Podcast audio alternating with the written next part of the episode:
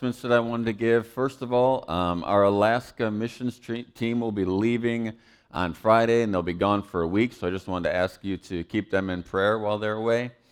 Uh, second of all, I wanted to let you know that we have a volunteer appreciation event that's coming up on Friday, July 22nd at 6 p.m.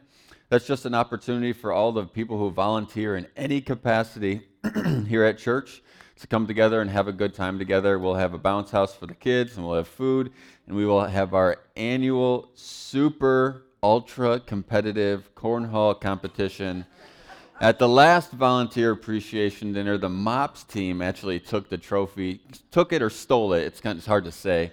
Um, but we're going to see if the men's ministry can take that back, or maybe the nursery ministry can steal it from them. But somebody better take it from the MOPS team, all right? And then also, I want to let you guys know that this will actually be Ian's last Sunday here. Um, yeah, really sad to see Ian go, but also happy for where God has taken him. Ian has served here super faithfully in so many capacities. Ian walked into church here when he was uh, at Houghton going to school, and I asked him if he wanted to get involved in the worship ministry, and he said, sure. And I asked him if he, what, he, what instruments he played, and he told me he played piano, but he didn't, definitely didn't play drums. And then, uh, then we asked him if he'd be willing to help with the youth ministry, and he said, sure. And so he's faithfully served for all the years that he's been here in the youth ministry. And then Ashley asked him if he'd be willing to serve in the children's ministry, and he said, Sure. So he served in the children's ministry, and then someone sent me a video of Ian playing drums, and I'm like, "You liar! You told me you didn't play drums." And he's like, "I really don't." And I was like, "Well, you're, you're gonna." So Ian even jumped in and learned how to play drums for us. He's served so faithfully, and we just want to say thank you. We love you and appreciate all you invested here. So thanks.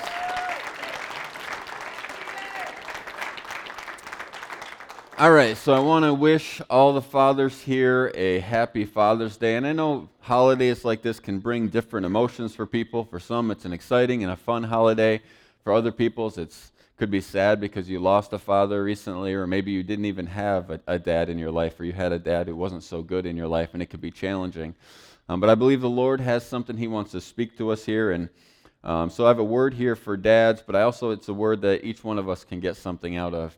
I saw a meme in a pastor's group I'm in on Facebook this week, and they said, um, they showed like a picture of somebody preaching at a, a, Mother's Day service, and they had like a cheerleader up there, like, rah, rah, rah, we can do it. You guys are the best. Go for it. And then there was a Father's Day, and there was like a pastor up there with a whip, like cracking it, like, get your head in the game, you bunch of jokers, you know, whatever.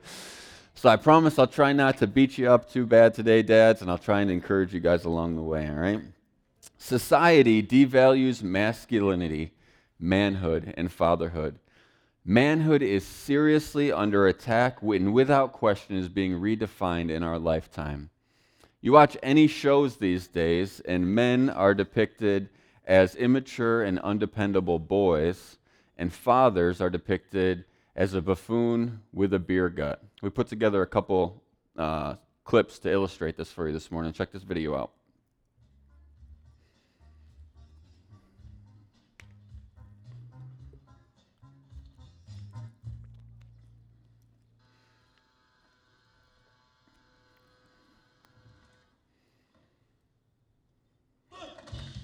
Mm-hmm.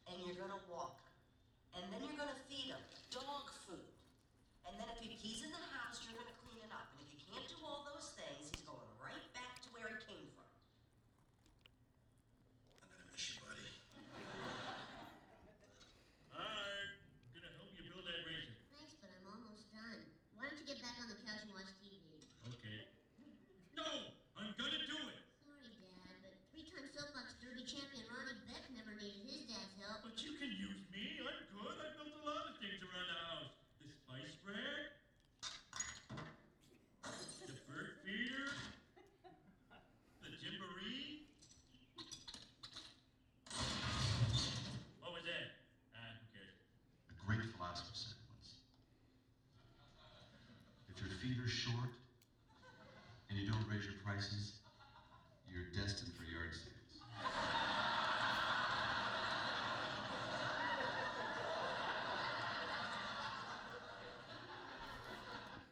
Where, where's the food? I don't know. It's usually just right here. What are we doing? I don't, I don't know. What are we doing? I know about as much as you do right now. Carrie! Sweetheart! Carrie! fold this shirt. Why? We first got married and you used to fold stuff. I would think, how could he be so bad at this? Look at all the wrinkles. And now I know. You faked it. What? Admit it.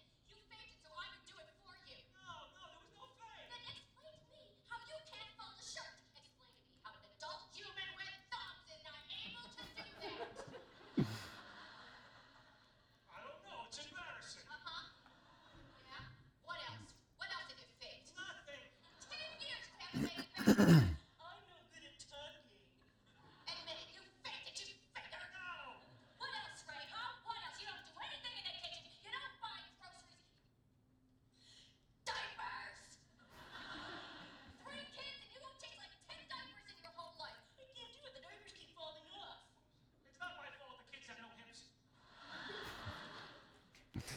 All right, so that's funny, but that is how society depicts dads. Let me tell you, manhood matters, and it makes a difference in people's lives.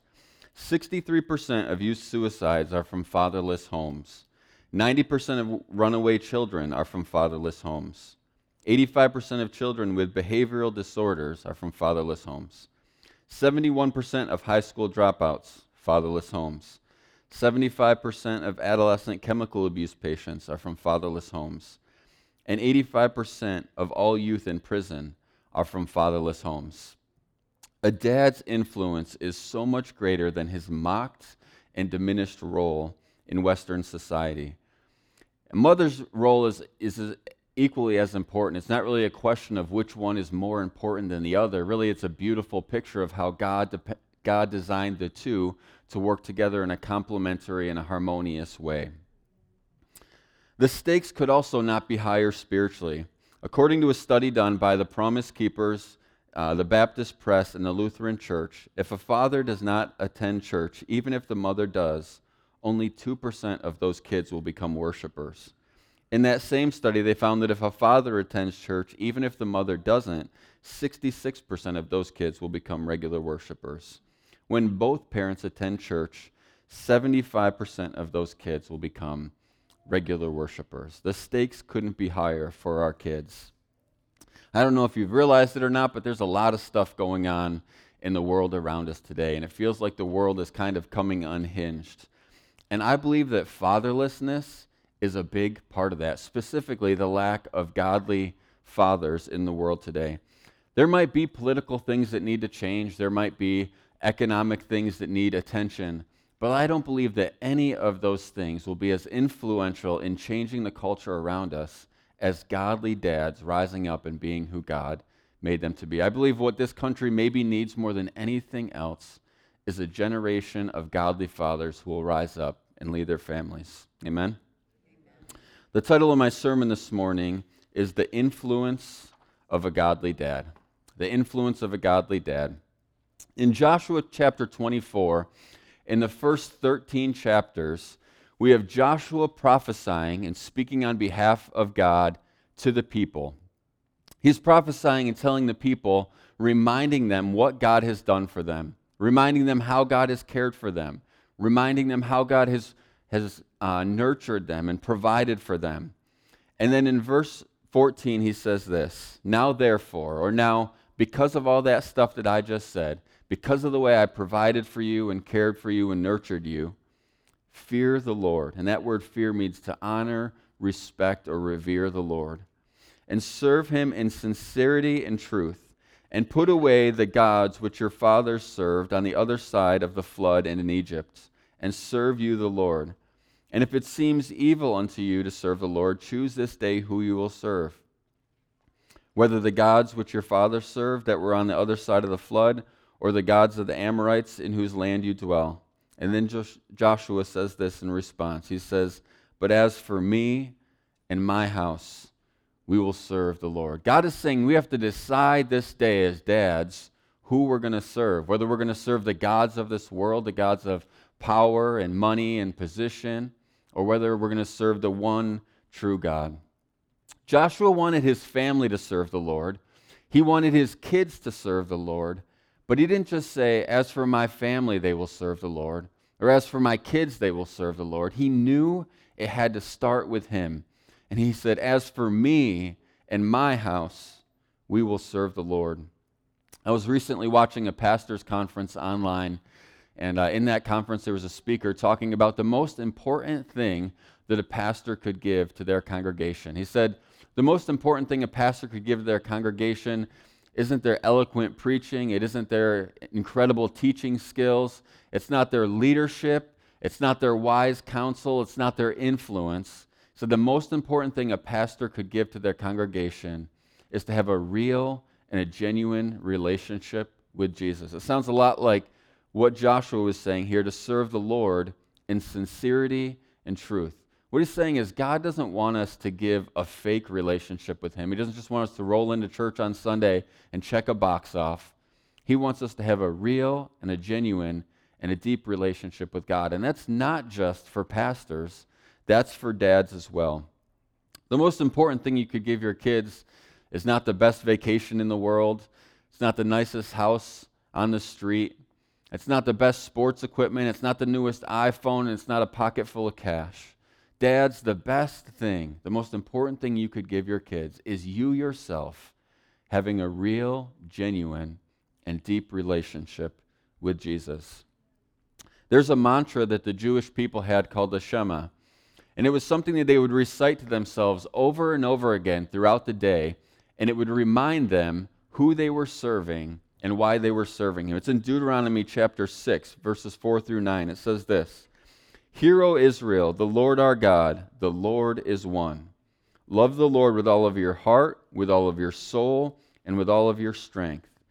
These commands that I give you today are to be on your heart. Impress them on your children. Talk about them when you sit and when you walk along the road, when you lie down and when you get up. Tie them as symbols on your hands and bind them on your forehead. Write them on the doorframe of your house and on the gate.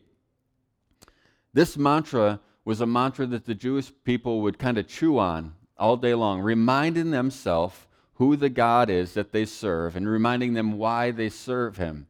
But then it also told them to take that same God that they serve, take their love for God, and to share it with their children. And it tells them when to share it with your children. It says to share it with them when you sit and when you walk on the road, when you lie down and when you get up. This is basically telling them to share with your kids all the time. When you walk and when you sit, when you lie down and when you get up. It's saying to take this God that you love, this God that you serve, and share that God with your kids. And then it says to take, take it and tie it around your hand. As it turns out, everywhere you go, your hand goes. So it's saying take a reminder with you all the time to share your God with your children. And then it says to write it across your forehead, meaning so that everyone who you interact with, everyone who you bump into knows about this God that you're all about. And if that wasn't even enough, then it says to write it across the doorframe of your house so that every time you leave your house, you see that across the doorframe and you're reminded to go share this God that you care about. And if that's not enough, then it says to write it across the gate to your house so that every time you go home, you're reminded of this God that you serve, that you need to share that God with your kids. This was a scripture that my parents took very seriously. I felt like when we were growing up, they made God the center of our home. We talked about God all the time. Sometimes when I was growing up, it kind of annoyed me. Like my parents couldn't talk about anything without talking about God. Like it was time to learn the alphabet, and it was like, A, all have sinned and fall short of the glory of God. Believe, believe on the Lord Jesus Christ, and Jonathan shall be saved. I mean, it just, like, can I just learn the letters? Nope, we're attaching scriptures to them. It's like my parents made God the center of everything. So many times they say, well, let's pray about it and see what God has to say. Why don't you tell me what, God, what God says about this, Jonathan? Or, well, I don't know if we should do that or not. Let's look it up in the Bible and see what God has to say. I remember when I was growing up one time, I wanted a four wheeler or a go kart so bad. I mean, I just wanted one so bad. It looked like so much fun. Like there was so much ground I could tear up with that thing. Like it was going to be, there's this huge yard out here. And I'm like, Dad, just let me rip that thing up. Come on. Like, oh, man. And then the Evanses got a four wheeler. And I'm like, Dad, the elder in the church got a four wheeler. Like it must be God's will for us. Come on. And he's like, Well, let's pray about it and see if God will give us a four wheeler. I'm like, No, you get the four wheeler and I'll pray about how to get the gas in there. Come on. Like, but every time, what do you think God has to say? I can remember one specific time. I was 12 or 13 years old. I'm not exactly sure. And something my parents used to do was uh, when it was our birthday, they would let us pick a restaurant we wanted to go to. I don't remember whose birthday it was that day, but we were somebody decided they wanted to go to a restaurant in Rochester. So we all piled into our blue Ford Taurus to head to Rochester.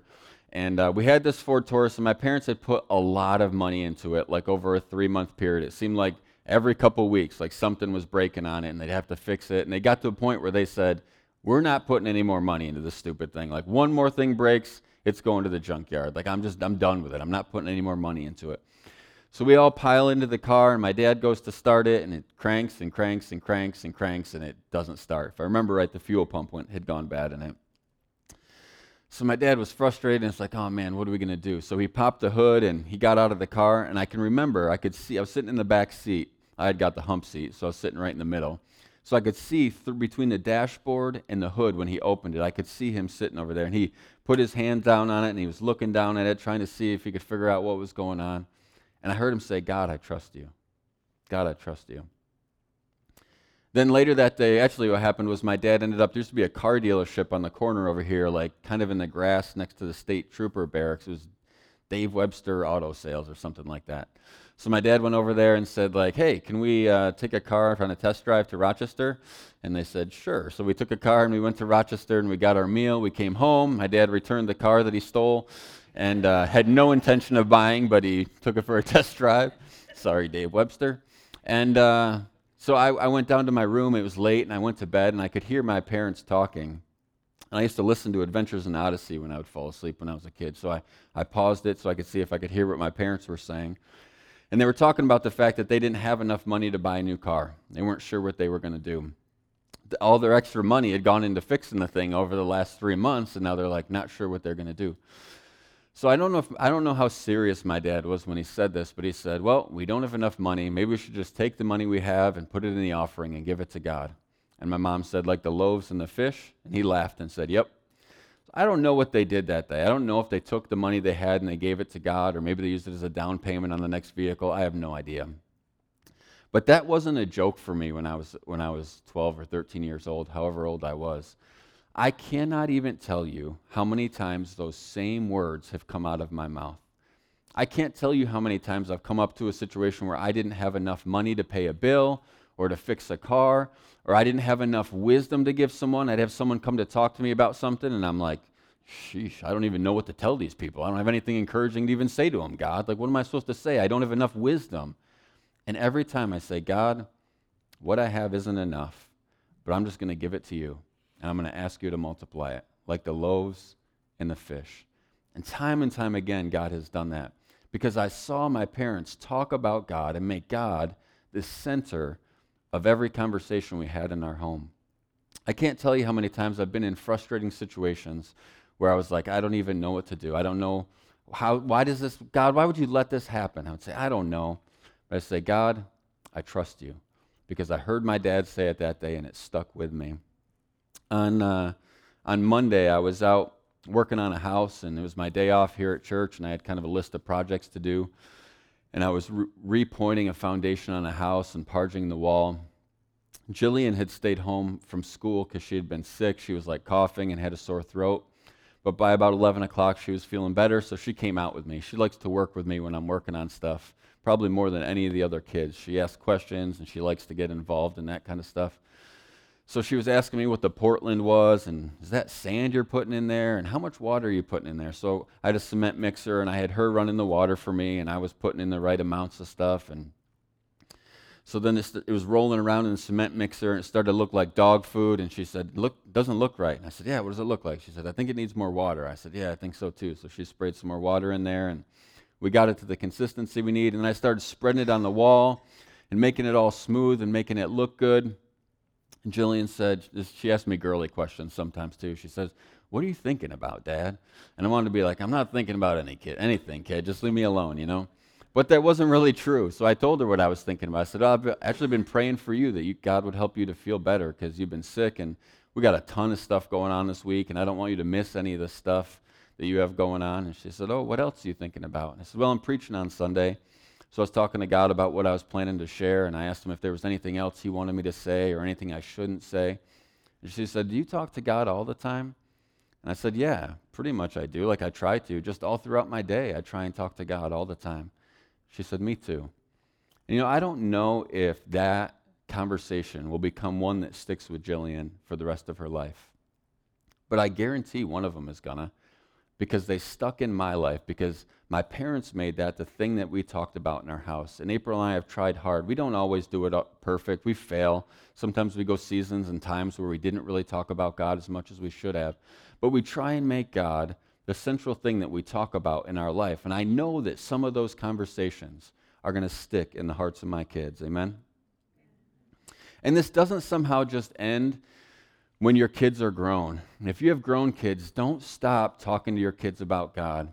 Maybe you're in your 80s and maybe your kids are in their 50s and you're like, I don't, I don't really have anything left to say to them. I'm just kind of along for the ride at this stage of my life. But Think back about the time that you were in your 50s and remember about some of the things that you went through and try and find ways to encourage your kids, your grown kids, and continue to remind them of this God that you love and have committed your life to. So, the first thing that godly dads do is they devote their families to the Lord. The second thing that godly dads do is godly dads discipline the ones that they love. And I don't mean they beat them, I don't mean they get frustrated and exasperate their kids. I mean they lovingly bring correction. Hebrew, Hebrews 12:6 says this, because the Lord disciplines the one he loves. He chastens everyone he accepts as his son. Endure hardship as discipline. God is treating you as his children. For what children are not disciplined by their father? If you are not disciplined, and everyone undergoes discipline, then you're not legitimate, not a true son or daughter at all. Moreover, we have all had human fathers who disciplined us, and we respected them for it. How much more should we submit to the Father of spirits and live? They disciplined us for a little while while they thought was best, but God disciplines us for our good, in order that we may share in his holiness. No discipline seems pleasant at the time, but painful. Later on, however, it produces a harvest of righteousness and peace for those who are trained by it. That's the goal of discipline in that last line there. The goal is the peaceful fruit of righteousness. That's what we're disciplining our kids for. But I want to go back to verse 10 for a second. It says this phrase, as they thought best, or another translation says, as seemed best to them. When I read that, I thought that's kind of scary to me because a dad who disciplines as he thinks best and whose life isn't committed to the Lord and isn't submitted to the Holy Spirit, that can be kind of scary. Sometimes a dad who disciplines as he thinks best, who, who doesn't have a relationship with the Lord, sometimes that discipline looks like a fit of rage. Sometimes it looks like what's just convenient for them in the moment, but doesn't really care about what it produces in the kid. Discipline from a dad who's not committed to the Lord is more about what's convenient for the dad and less about what it produces in the kid. Dads, our discipline must line up with the Word of God. 2 Timothy 3 16 and 17 says, All scripture is God breathed and is use, useful for teaching, rebuking, correcting, and training in righteousness. There's that word again. So that the servant of God may be thoroughly equipped for every good work. Dads, our discipline must line up with the Word of God. We're not dis- disciplining the kids because they're annoying or being obnoxious to us. We're disciplining them in order to bring that fruit of peaceful righteousness. If your two year old kid spills his milk on the couch and there wasn't a cup, a lid on the cup, it's not your two year old that needs a spanking, it's you because you created that problem. But so many times we end up disciplining our kids when really there's a lot of stuff that is just being kids. Kids make messes, kids break stuff, kids do all this kind of stuff. And as parents, I think sometimes we tend to drive the car of discipline into one ditch or the other. And what I mean by that is we either go too far with the discipline and we're kind of like military parents, or else we try and be our kid's best friend we up, end, up, end up in the other ditch. We have to discipline our kids. It's biblical and it's what God has called us to. I mean, just the reality of the situation is if you don't discipline your kid, they're probably going to die. Like your kid running away from you thinking it's funny and headed towards the street, this is not okay. Like your kid is going to die if you don't discipline your kid and teach them to obey. This is what God has called us to.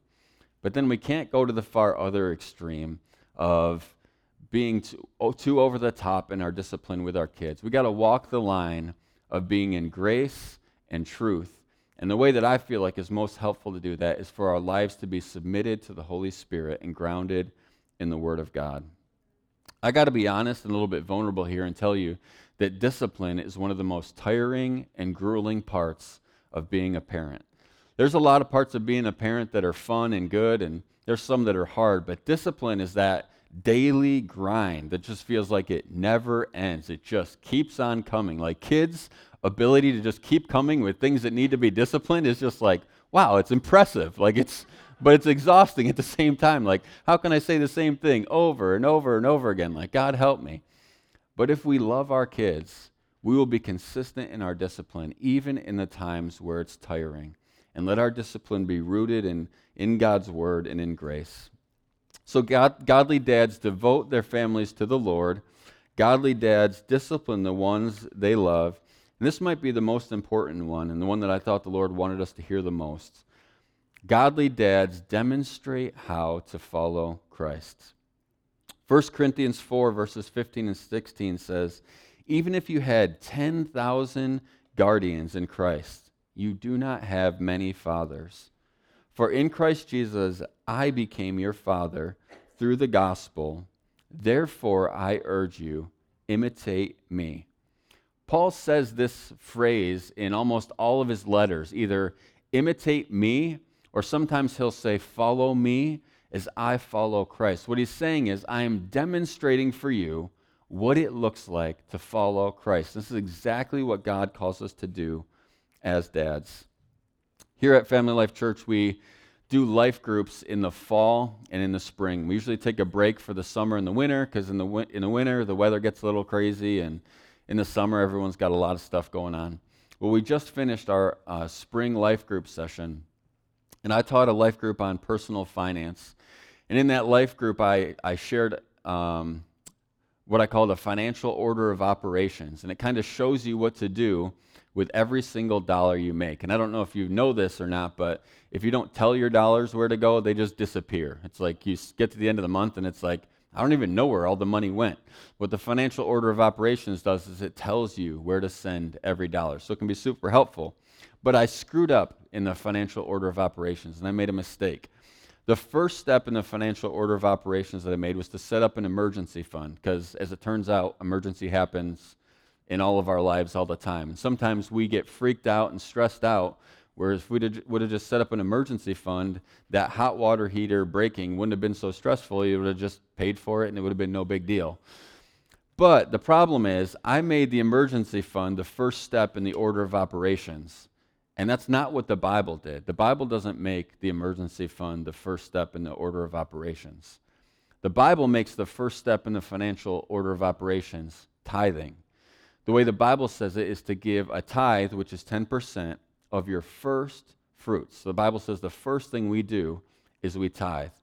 Now, I didn't leave that out of the financial of order of operations because I don't think it's biblical. I actually do think it's biblical. I didn't leave it out because I don't think it's important. I do think it's important. I didn't leave it out because I don't tithe. I do tithe. I left it out because I, do, I made a decision to tithe a long time ago, and I've never really thought about it ever since then. It'd be like if you asked me, What's the first thing I do when I wake up in the morning? What I would say is, I go downstairs and I put the coffee on.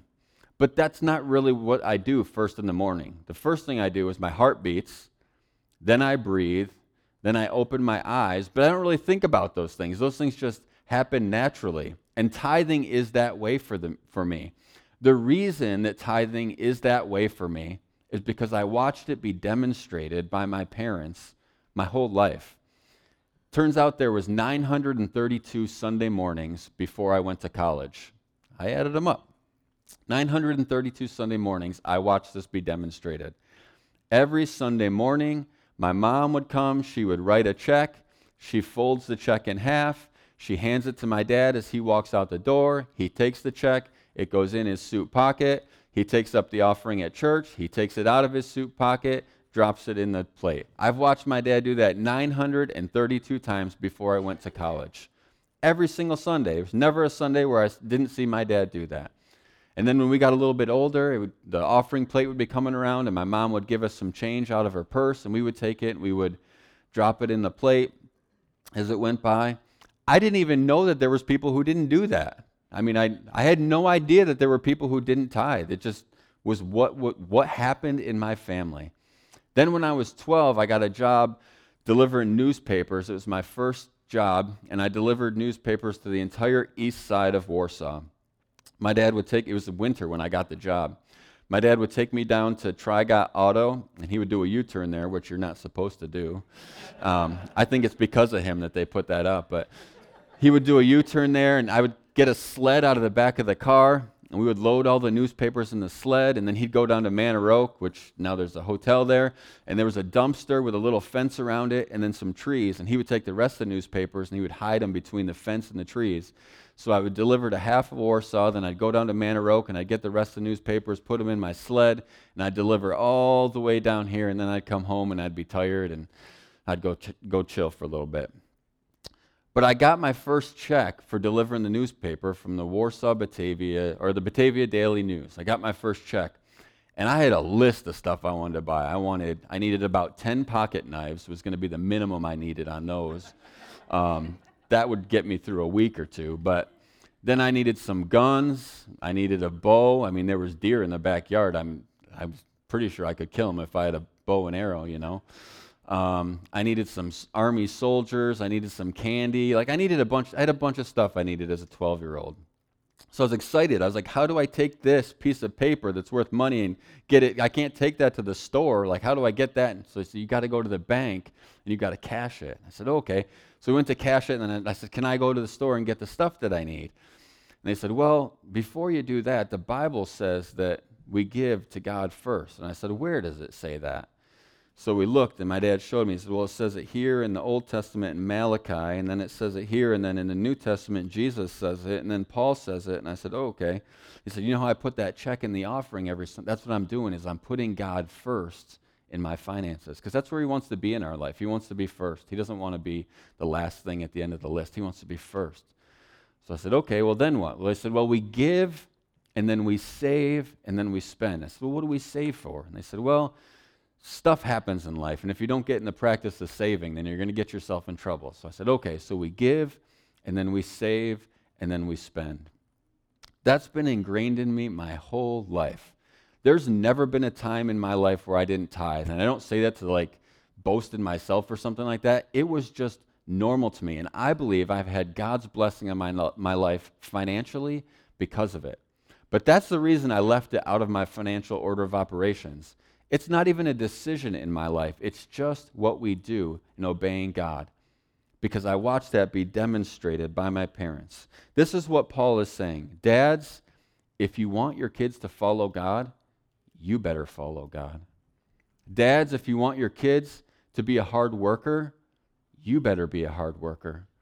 Dads, don't come to me and ask me why your kids don't worship when you sit there and hold down the chair like you're afraid it's going to fly away during church. Maybe if you stand up and open your mouth, maybe if you raise your hands and your kids will become worshipers. If you want God to be first in your kid's life, He can't be the last thing in your life. There was a song uh, a couple, couple years ago by a country artist named uh, Rodney Atkins. It was called Watching You. I want to read some of it to you this morning. It's about that very thing.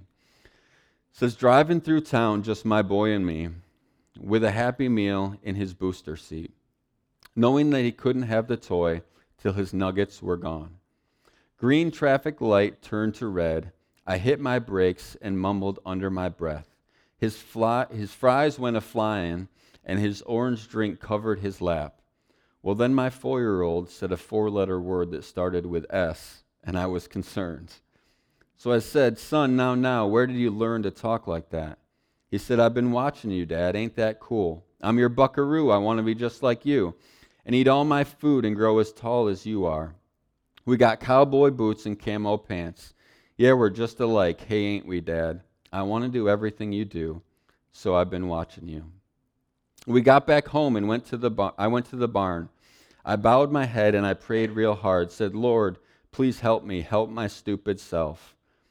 Then, this side of bedtime later that night, turned on my son's Scooby Doo nightlight. He crawled out of bed. He got down on his knees. He closed his little eyes and folded his little hands and spoke to God like he was talking to a friend. I said, Now, son, where do you learn to pray like that? He said, Dad, I've been watching you. Dads, your kids are watching you, so you better be careful what they see. Are your kids seeing you put God first in your life? Or is he the last box that you check off your list? Godly dads devote their family to God. Godly dads discipline the ones they love. Godly dads demonstrate how to follow Christ. And lastly, godly dads delight in their children. Matthew 3:17 says, "And a voice from heaven said, "This is my son, whom I love, with whom I'm well pleased." These were words spoken by God the Father to his 30-year-old son Jesus was a man by this point. This wasn't just his little son, Jesus was grown. Jesus was about to start his ministry. I don't know what exactly Jesus felt like growing up. And yeah, I'm kind of reading between the lines a little bit here, but it almost seems like the life that Jesus lived here on earth eroded his faith in the fact that his father loved him and was well pleased with him. Jesus was in perfect relationship with the Father. There was no question in Jesus' mind that the Father loved him. Through all of time, Jesus and the Father had been together, and the Father loved him perfectly because he's God, and God is love. You can't do anything but love his Son perfectly. But Jesus had lived 30 years, and if I'm, I don't know what happened, but I'm guessing Jesus probably got picked on a couple of times at the playground. I'm guessing Jesus got a couple grades that weren't, weren't very good. I'm guessing Jesus had some hard stuff that happened in life, just like happens to all of us. Life here on earth is hard sometimes, and it erodes our confidence. And it almost seems like Jesus, who is about to step into the most important part of his life, his confidence in the, his love of his Father had been eroded throughout those 30 years. So much so that God thought it was important enough for him to split the sky speak out of heaven and say, This is my beloved Son in whom I'm well pleased. If 30 year old Jesus, who experienced nothing but perfect love from his Father, needed to hear that, how much more do you think our kids need to hear that? Do your kids know that you love them? Do they know that you care about them? Oh, of course. Yeah, my kids definitely know I love them. I mean, I, I show them for sure. Like, I had worked 15 hours of overtime by Thursday. Then Friday, I got up at 5, 5 o'clock to go bus hump again to put food. We got inflation. It's costing me 300 bucks a week just to get to work. Like, I'm busting hump for my family. Well, hold on a second. I'm not saying what you did wasn't loving. I'm not saying that what you did wasn't even the right thing for your family. But I'm not so sure that your kids will draw the line of correlation between your working a lot and you loving them. In fact, it's also possible that they will draw the opposite conclusion. It's possible your kids will see you work all the time and think work is what's important, and you'd rather spend time at work than spend time with them. Have you told your kids that you love them? What about when your kids screw up? When your kids screw up, do they know that you'll forgive them? Do, do your kids know that you love them even when they screw up? I mean, sometimes we look at our kids. I mean, I'm guilty of this for sure. I look at my kids sometimes, and I'm like, what were you thinking? And later, like, I have to remind myself, they were probably thinking the same thing I was when I did that stupid stuff when I was their age. Like, I don't know what I'm thinking. My brain wasn't developed. I was stupid. I was a kid. I was doing what kids do. Do your kids know that you love them? When your kids mess up, do they want to come to you and tell you, or do they want to hide from you? That's kind of a good indication of whether or not your kids know that you'll forgive them and you love them. Psychiatrists tell us that for every negative interaction somebody has with somebody, and most discipline is received as a negative interaction. For every negative interaction someone has, it takes five positive interactions just to bring that person back to neutral, just to bring that person back to a, a, baseline. This is not even like building them up so they're doing a lot better. This is just to, just to give them a baseline of existence. For every negative interaction, it takes five positive interactions just to bring us back to neutral. My second point was a godly dad disciplines those he loves. So we have to discipline our kids. God calls us to discipline our kids. But that means that if we're going to be the ones that have to do the disciplining, we have to invest in that relationship enough that it can carry the weight of that discipline. Paul Johansson says that if you want to bring correction in someone's life, you have to build a bridge of relationship that's strong enough to bear the weight of that correction. Something that we could take out of that just for everybody would be in general, it's probably not going to be helpful or beneficial for us to walk through life telling everyone what they're doing wrong, telling everyone what they should have done, telling everyone what they could have done. Well, what I would have done would have been this is probably not going to be well received and probably not going to be helpful to the people in your life. But when it comes to parenting, we have to give correction. This is our job. So if we have to give correction and we have to give a lot of it to kids just to keep them alive when they're younger, then that means we have to sow into that relationship so much more affirming our kids, building them up, and building relationship with them so that that relationship can carry the weight of the correction that we have to, that we have to give. Dads, let your delight in your kids far outweigh the discipline. Let your delight in your kids far outweigh the discipline. Godly dads devote their families to the Lord. Godly dads discipline the ones they love. Godly dads demonstrate how to follow Christ, and godly dads delight in their kids. I wanted to ask all the dads that are here this morning just to stand up. Yeah, thanks, dads. Maybe as I preach this message this morning, maybe you feel like, hey, I'm doing pretty well as a dad. And I hope you do, and I hope you are. But the reality of the situation is, from my interactions with a number of dads and even myself, most dads, I would say, feel like they're falling short. They feel like life is challenging and they feel like sometimes they got to rob Peter to pay Paul and they feel like I got to work to provide for my family, but I want to spend time with my kids too. And they're kind of like stuck in this place all the time of feeling like they're trying to give their best, but feeling like it's not enough. And I want to remind you, dads, this morning the same God that called you to be a dad happens to be the God that supplies all of you need, all that you need for that thing that he called you to. The same God that called you to be a dad in a day that it's challenging is the same God that will provide all grace. If your dad is here this morning, maybe you could just get around your dad and just lay hands on him. Maybe if your dad is not here, you could find another dad who doesn't have family around him just to lay hands on him. We're just going to go ahead and pray a prayer, a blessing over our dads this morning. So you can do that real quick.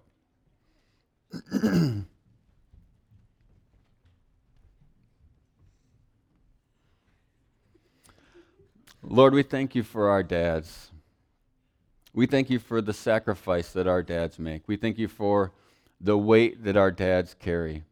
And Lord, I ask that today they would find fresh strength and fresh grace from you.